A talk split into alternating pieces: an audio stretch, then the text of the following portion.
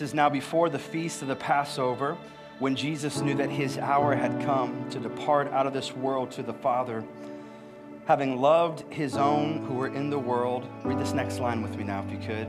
He loved them. Let's do that one more time. He loved them to the end. Not just a love that was good for one point in time in history, but he loved them to the very end. It's good. During supper, when the devil had already put into the heart of Judas Iscariot, Simon's son, to betray him, Jesus, knowing that the Father had given all things into his hands, and that he had come from God and was going back to God, rose from supper. He laid aside his outer garments and taking a towel, tied it around his waist. Then he poured water into a basin and began to wash the disciples' feet, and to wipe them with the towel that was wrapped around him.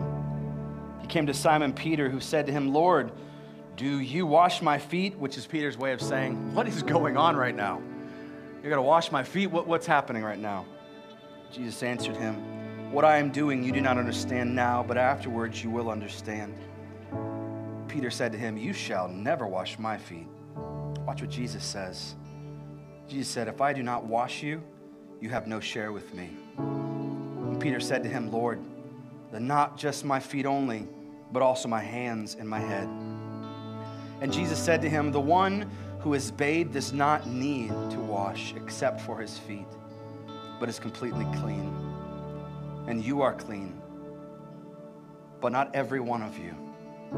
For he knew who was to betray him. That was why he said, Not all of you are clean. I'm going to invite you this morning as we walk through this teaching in the beginning of John 13. If you would, just to bow your heads, close your eyes. Let's prepare our hearts right now for God's word. First church services of a new year are always interesting. The first few days of a new year are always interesting. They're, they're filled with hopes and dreams and goals and new prospects. But as we prepare our hearts for God's word today, I want to encourage you in something. Regardless of all the new things you're hoping for this year, regardless of all the, the, the things that you're trying to become and grow in, and can I just remind you of something? Jesus Christ is the same yesterday, today, tomorrow, and forever. He has never changed, whether it's 2022, 2021, 2020. He's always been consistent and faithful. And regardless of what this year brings, the ups, the downs, the goods, the bad, He will continue to be faithful. So I wonder as we start out this new year with your eyes closed and your heads bowed, would you be willing just to thank Him silently for His faithfulness, for His consistent and continued grace and mercy? In your life right now, open your hearts to God the Father and offer Him up a word of thanks right now.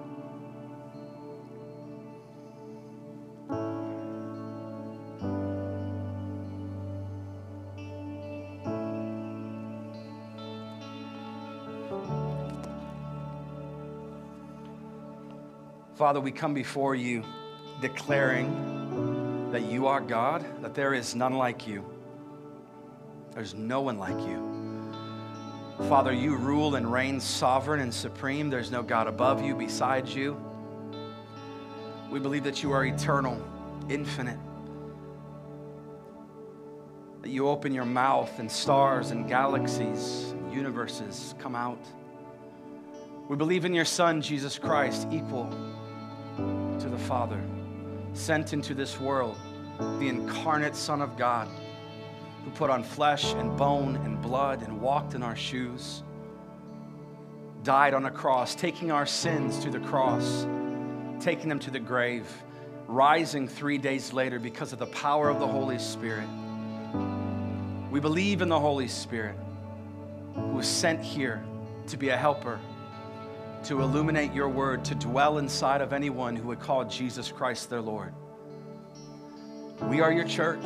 We gather together to make much of the name of Jesus Christ, to lift him high, because as your word states, when we lift up Jesus, when we lift high Jesus Christ, he will draw all to himself. And Father, that is what we desire to see.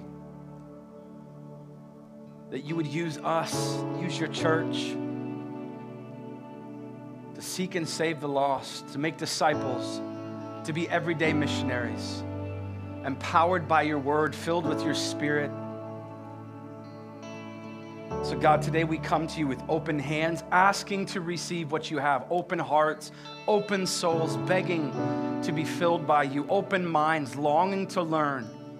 And even if it's challenging, and even if it's hard, and even if it takes a lot of work, we want to know truth. We want to live by truth and under the authority of God. This is how we approach you today with great expectation, knowing that when you speak through your word, everything changes. So humbly we come to you today, Father. Move, please. Holy Spirit, have your way with us today. Convict, restore, redeem. In Jesus' name. And we all said, Come on, it's the first Sunday of 22. We all said, Amen. Why don't you turn and shake somebody's hand? Welcome them to the new year. Come on, church.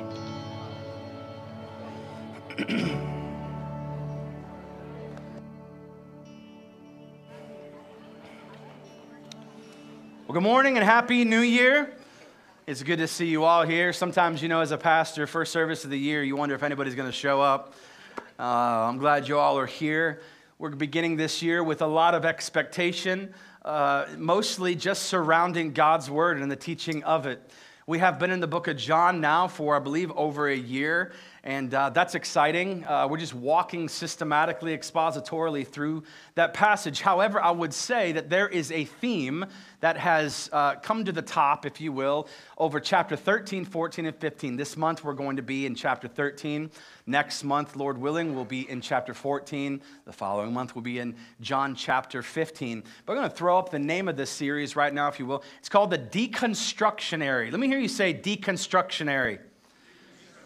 Like, Travis, I feel like that is a made up word. And if that's your thought, you are right. That is a made up word. We definitely took some uh, Seussical narrative on this, on this word, and we, we, we, we just splushed together two words, and that, those two words are revolutionary and deconstruction or deconstructionist. And we push those two words together. And there's a reason for that. Over the next kind of three months, as we walk through these passages, these chapters, if you will, we're going to talk about primarily God's word clearly, but we're also going to be talking about this, this theme that has kind of risen up in our culture, and that is a deconstruction of the American faith. Deconstruction, I don't know if you're aware of what deconstruction is. We're going to be getting into that a little bit more in just a moment. But this has become somewhat of an epidemic to a degree. But there's also this word revolutionary. And so as we put those words together, we're going to, we're going to make sense of that as we walk along. But here's what I need you to know over these next three chapters, we are coming to a close in Jesus' public ministry. Gone are the days where he's standing on a mount and, and talking to people. Gone are the days where he's out in the public square healing and sharing uh, what it is like to, to know God the Father. Gone are the days when he is walking from place to place. We are now in the last day, days today, of his life before he dies on the cross. And what Jesus is doing now is he has not become secluded, not become a hermit, but he has intentionally gone into a space where he is pouring into his closest disciples and followers. In the last days, the last day of Jesus, we find some of the most dense teaching, if you will. I don't know how many of you have ever experienced grandma's fruitcake around Christmas. Uh, if that is you, and if you eat that and like that, there is something wrong with you. God bless you, but I'm just saying, uh, you know what it's like to eat something dense. Amen? One of the densest sub- substances in the world is a New Year's fruitcake or a Christmas fruitcake. And what we see in these next couple chapters are some dense teachings from Christ. And by that I mean very compact, but very strong. And, and, Jesus is going to be making some comments and taking some steps of action that, that really have to do a lot with how we understand and interpret and do, if you will, Christianity and the practices behind our church okay? And so it's very important for us to understand that. And, and to kind of get into that, there's a lot here. Um, and to kind of get into that, we really have to look at the first verse of John chapter 13, verse 1. John chapter 13, verse 1. I want you to examine this because John is doing something. Now, don't forget, we're a church that worships in spirit and in, and in, and in what? Truth. truth. Paramount theme of this year is that word, truth truth. And I would, I would submit that there is nothing more important than the finding out of truth. Would you agree with that? Uh, and if, if somebody's like, well, I don't know if there's nothing more important than discovering truth, I would say that paramount to our existence on this earth is the discovery of truth. I want to know the truth of the matter. I don't, I don't want to know the opinion. I don't know, want to know the subjective. I want to know the truth of the matter. And the fact of the matter is this the overall theme, the overwhelming theme in the book of John is belief. And it is issuing forth the truth that we can have in the belief of Jesus. And we've talked about this before the three main beliefs in Jesus. Number one, that Jesus is God. Amen. Number two, that Jesus is the Messiah. Amen. And that lastly, Jesus is the great hope of this world. And these are the three themes under the overarching theme of belief that John is pushing forward in his narrative, which is the Gospel of John. And he's going to kind of wrap it up in a little bit of a way here in the first verse. Look at this in John chapter 13, verse 1. It says, Now before the feast of the Passover, watch this now, he's looking back. When Jesus knew that his hour had come to depart out of this world of the Father, having loved. Let me hear you say the word loved. Loved. That means that it's something he did in the past. He loved, right? He loved his own. How had he loved his own? He's not just talking about the disciples, he's talking about people, he's talking about humanity. For the first uh, portion of his life, he is loving them by serving them. He's healing them. He's teaching them. Many he raised from the dead. He is demonstrating who God the Father is, his love, his essence, his attributes, right? Rightly seen through Jesus Christ and his actions.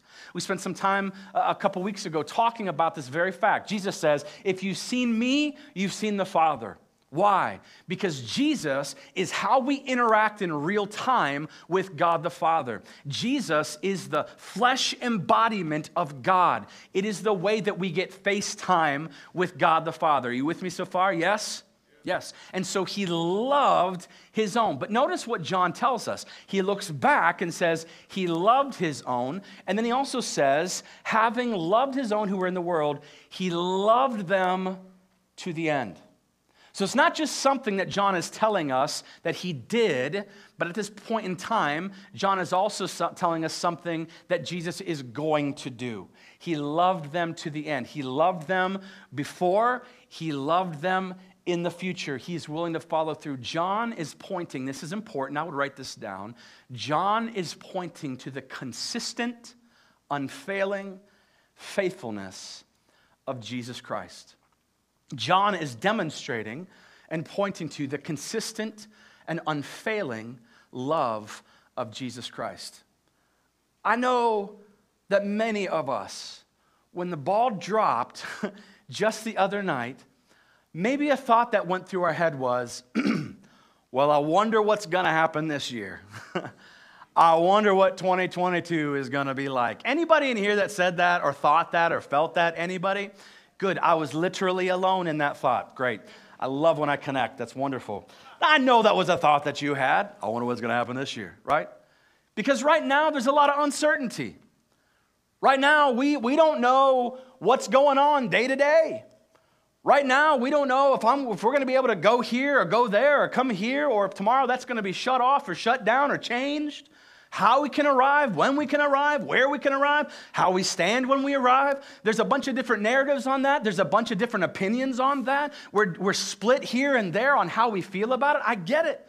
There's a lot of questions. But here's what I want to tell you out the gate regardless of what takes place this year, regardless of what takes place in your homes and in our world and in our country, in our schools and our churches, understand this. The one thing you can cling to and know is that Jesus Christ has been faithful, Jesus Christ is faithful, and Jesus Christ will be faithful. Amen?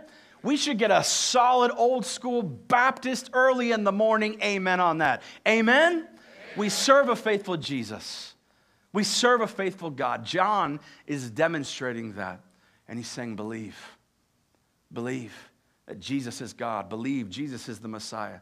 Believe that Jesus is the great hope of the world sent into this world. So Jesus' ministry is closing, his last day before he dies. And here's what I want you to understand as we read through this passage, we see Jesus kneeling down to wash people's feet. Now, this is a story that you're probably familiar with. This isn't like a, a new uh, thing that you probably haven't heard. Maybe you have, haven't heard of this passage before, but it's quite common knowledge that Jesus got on his knees and washed the disciples' feet. And there are many teachings on this, and they are very wonderful. But I want to approach it in a little bit different way because there is a way in which we could read this text and teach this text that would be correct. But there is a deeper, I do believe, more dense version of what John is trying to accomplish through this text. And it begins with this. And here's one of the first things I want you to write down Jesus has the highest rank imaginable. Jesus walks into this room and he outranks, outpositions, out authorities, if you will, everyone in that room. Why? Well, on several levels. Number one, uh, the dude is God. So that kind of right out the gate, right? Wherever he walks, he outranks everybody. But he outranks, outpositions, out authorities. But apart from that, he's not just a religious leader, he's a rabbi which means that he is a part of an elite squad of religious leaders in his day and time. And these elite religious leaders are used to a certain type of, of lifestyle and living. Religious leaders in this day and time, the elite religious leaders, they were the ones used to walking into a coffee shop and the coffee owner saying, like, oh, is everything clean? Is everything good? Does everything look good? Hey, coffee's on us.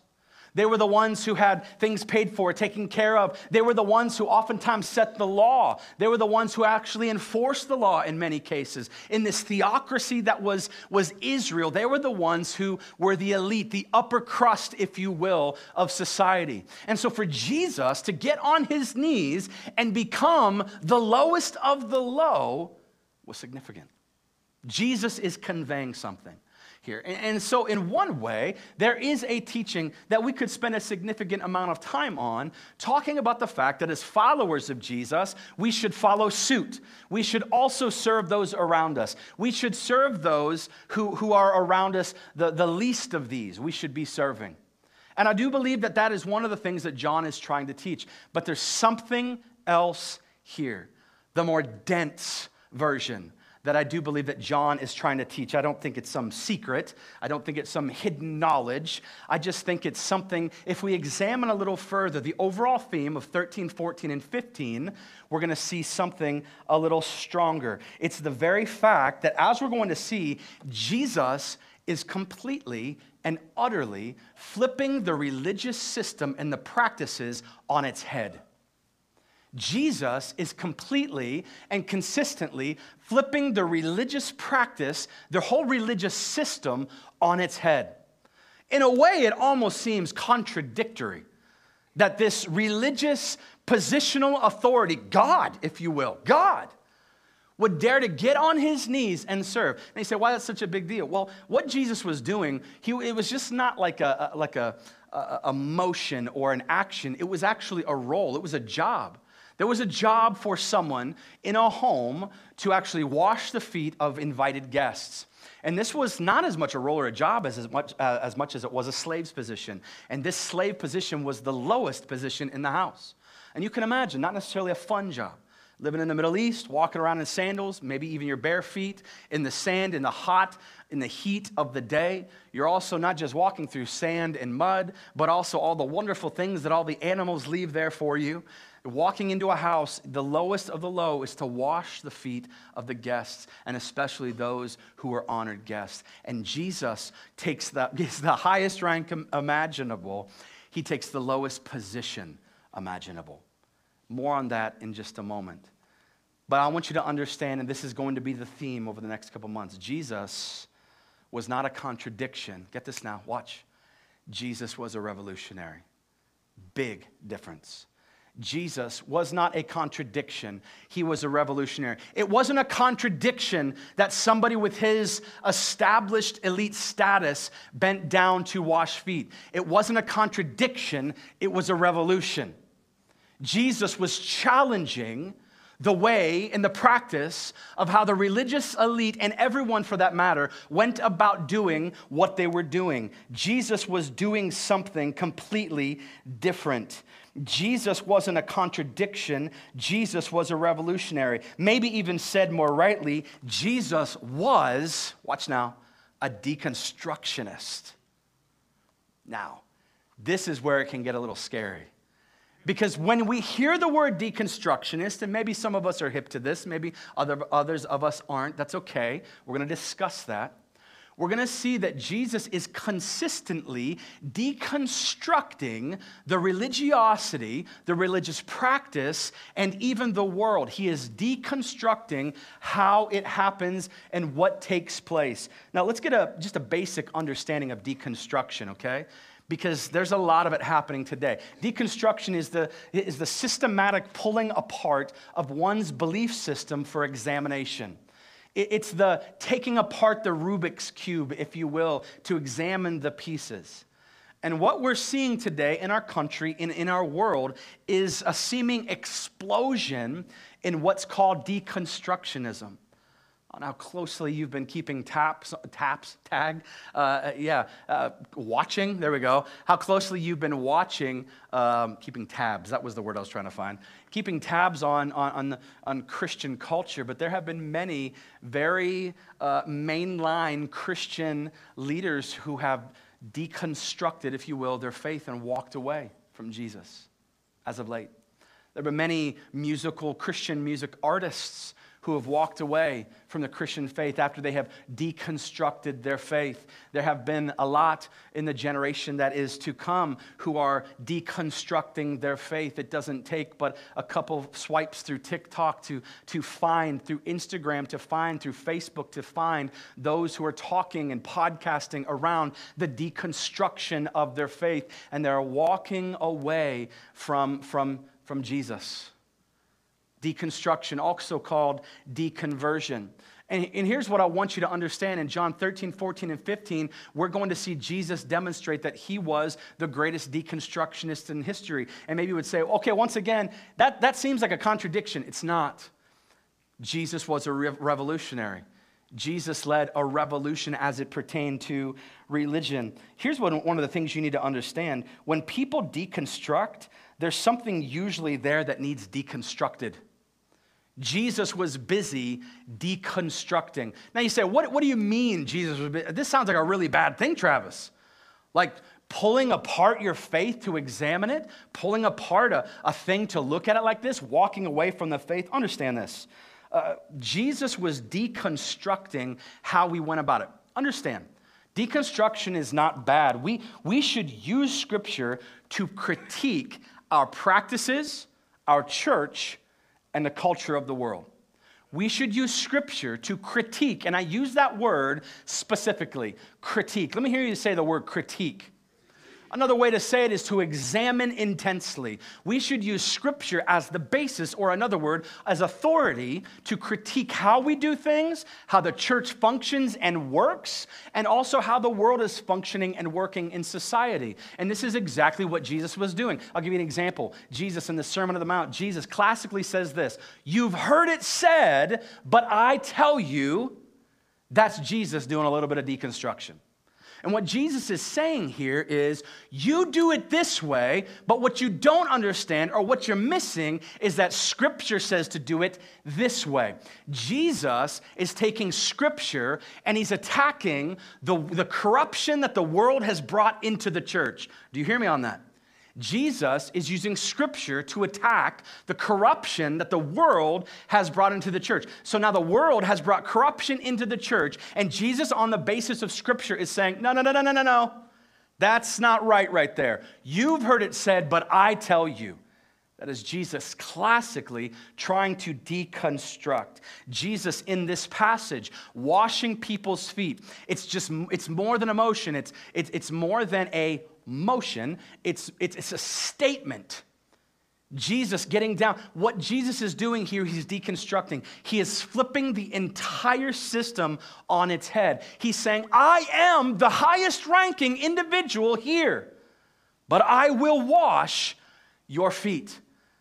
Now, understand this. this is crazy. We see Peter mentioned here.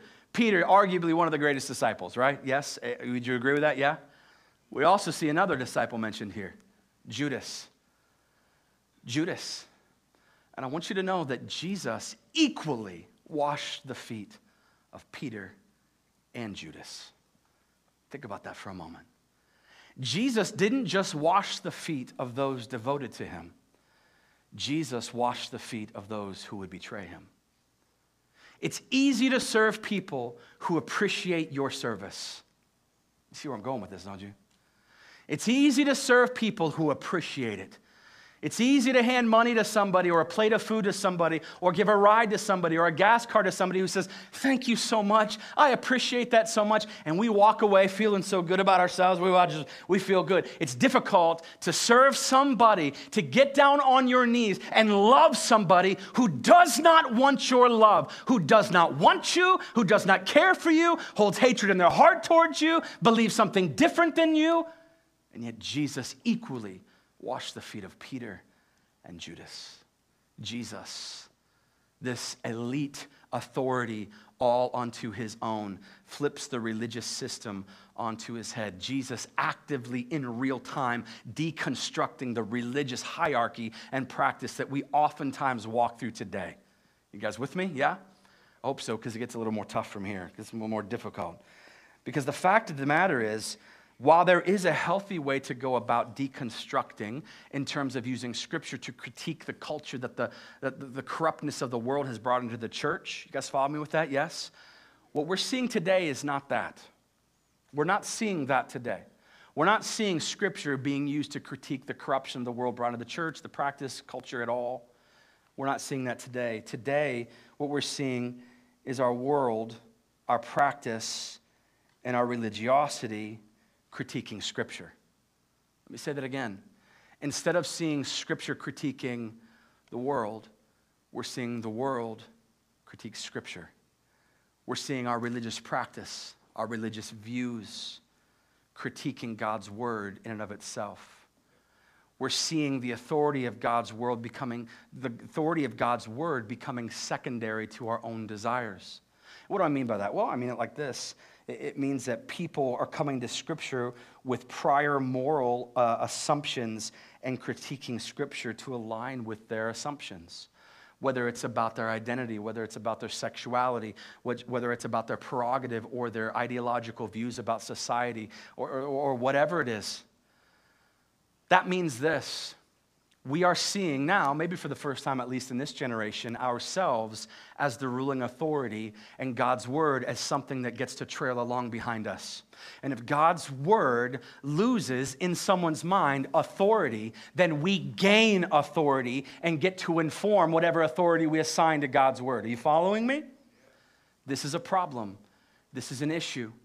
And so, this is why we see people deconstructing their faith in what I would call progressive Christianity. The problem with progressive Christianity is that it is a short layover to deconversion. Progressive Christianity assumes, or, or has an assumption rather, a prior assumption, that you bring a certain amount of identity into Scripture as you read it, and Scripture accommodates that identity, accommodates that heart, accommodates those desires, or even makes way or room for them to breathe and live on their own. The fact of the matter is, we know Scripture does not do that. In fact, Scripture is, in fact, authority. It is God's Word. If it is breathed out. In fact, Second Corinthians chapter 3, Timothy tells us all scripture is breathed out by God. And watch this now profitable. Let me hear you say the word profitable. Profitable for what, church? For teaching, for proof, for correction, and for training in righteousness. Why? So that every man of God, every woman of God, every child of God may be complete, equipped for every good work. Understand what Timothy, with this letter, is telling us. There is an incompleteness about us that can only be completed and filled by the understanding and reading of God's word. What is he talking about here? He's talking about the authority that comes from Scripture. We do not approach Scripture in an, in in with, with prior moral assumptions and, and ask God's word to accommodate it. No. Jesus says, Follow me. Jesus says, This is truth. Jesus says, Pick up your cross. Paul says, Crucify your flesh. Paul never says once, John never says once, Jesus never says once, accommodate your flesh. He says, crucify your flesh, crucify your desires.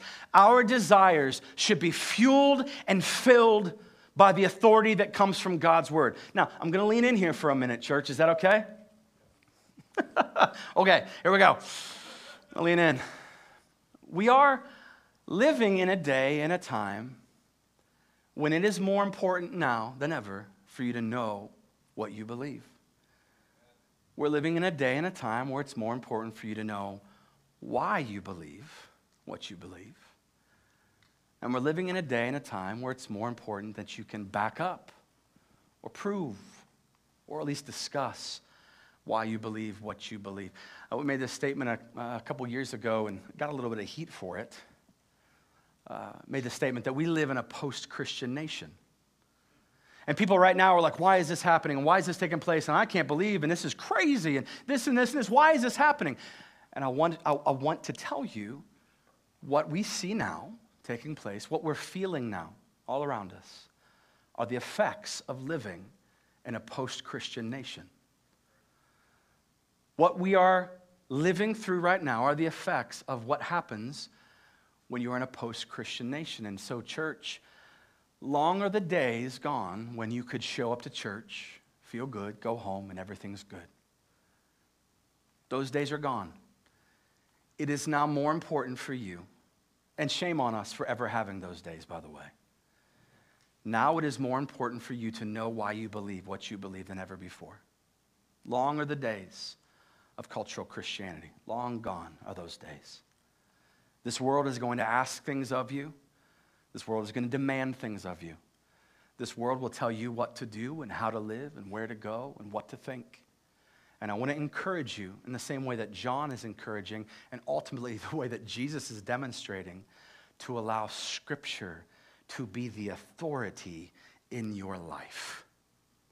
You need and I need and we need to have a biblical worldview so concrete that we can spot an anti biblical worldview a, a mile away. We need to know why we believe what we believe. Amen? Would you agree with that? More important now than ever. More important now than ever. And so, what we're seeing as a result of this post Christian nation is we're seeing the deconstruction of people's faith. And once again, progressive Christianity is just a, a brief layover to deconversion. It's sad, it's hurtful, but what do you expect? Can I just be an old man for a minute here? What did you expect to happen? When you preach a Jesus that gives you everything you want and demands nothing, what do you expect to take place with a generation that doesn't feel like he's been faithful? You say, You follow a faithful Jesus. Well, I don't. What are you talking about? How has Jesus not been faithful? Well, Jesus hasn't given me everything I want. Jesus hasn't made me wealthy. Jesus hasn't made my investments go up. Jesus didn't heal my mother. Jesus didn't save my son. Jesus didn't give me this or do that. My friend, I am so sorry to tell you, but you have learned and bought into a Jesus who was culturally built and not the Jesus of Scripture. And when you design a Jesus in your own image, he will let you down. We no longer can follow and never should have followed a Jesus born and built out of culture because that is what we call progressive Christianity. We highlight the highs of Jesus, but we don't talk about sin. We don't talk about hell. We don't talk about separation from God in eternity. We don't talk about what it means to crucify our flesh, to know what we believe, to share our faith. We don't know what that means. We don't know how to do that. We preach a Jesus for all, a Jesus for everyone who would just give him the time of day and you're good. Pray a prayer, go home, everything's fine. And then what we get is a generation who is bitter on Jesus, and rightfully so. Rightfully so. Don't get mad at people who deconstruct their faith based on a fake Jesus.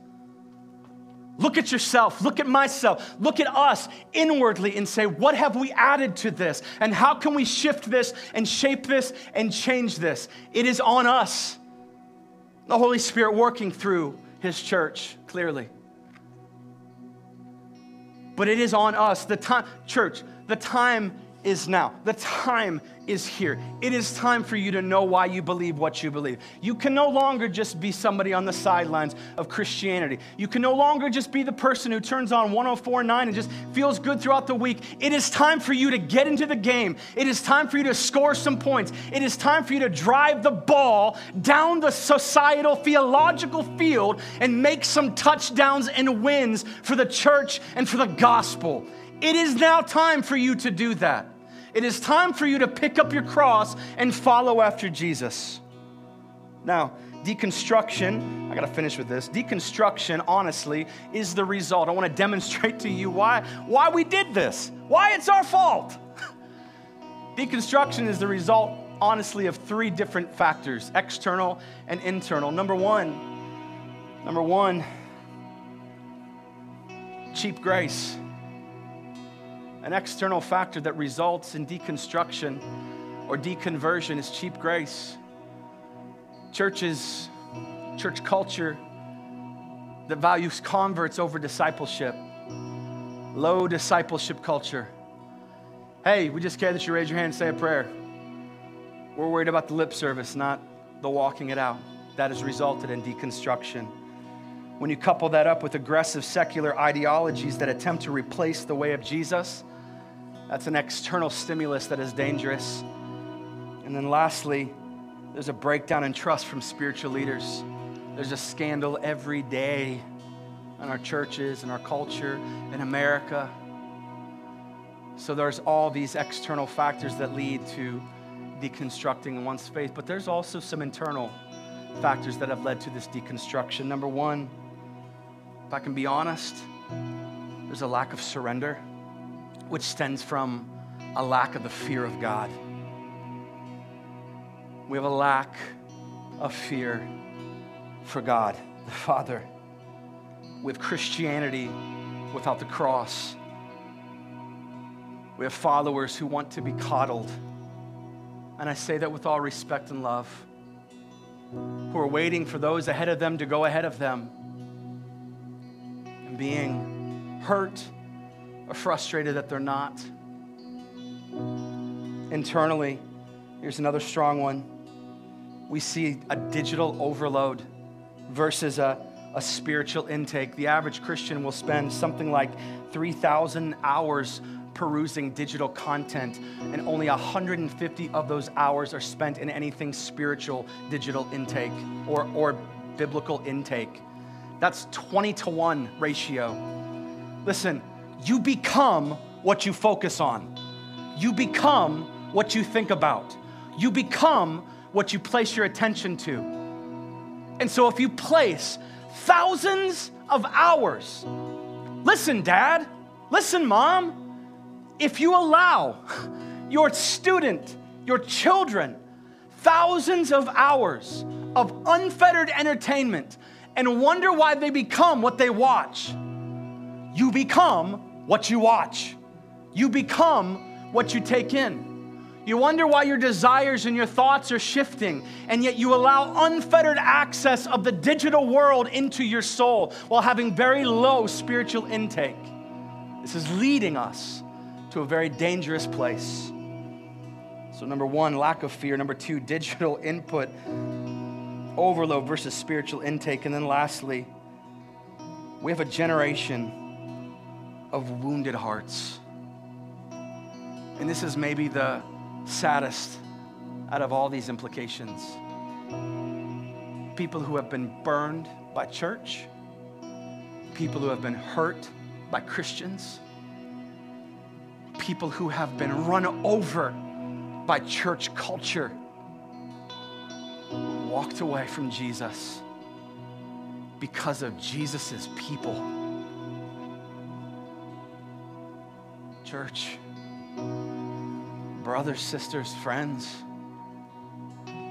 we have to do better. And I love you, but we have to do better. Jesus washed the feet of Peter and equally washed the feet of Judas. He loved Judas till the end. He demonstrated his love for him his entire life and never stopped loving Judas, even though Judas hated him, betrayed him, and left him. I'm going to invite you to bow your heads, close your eyes today, if you would.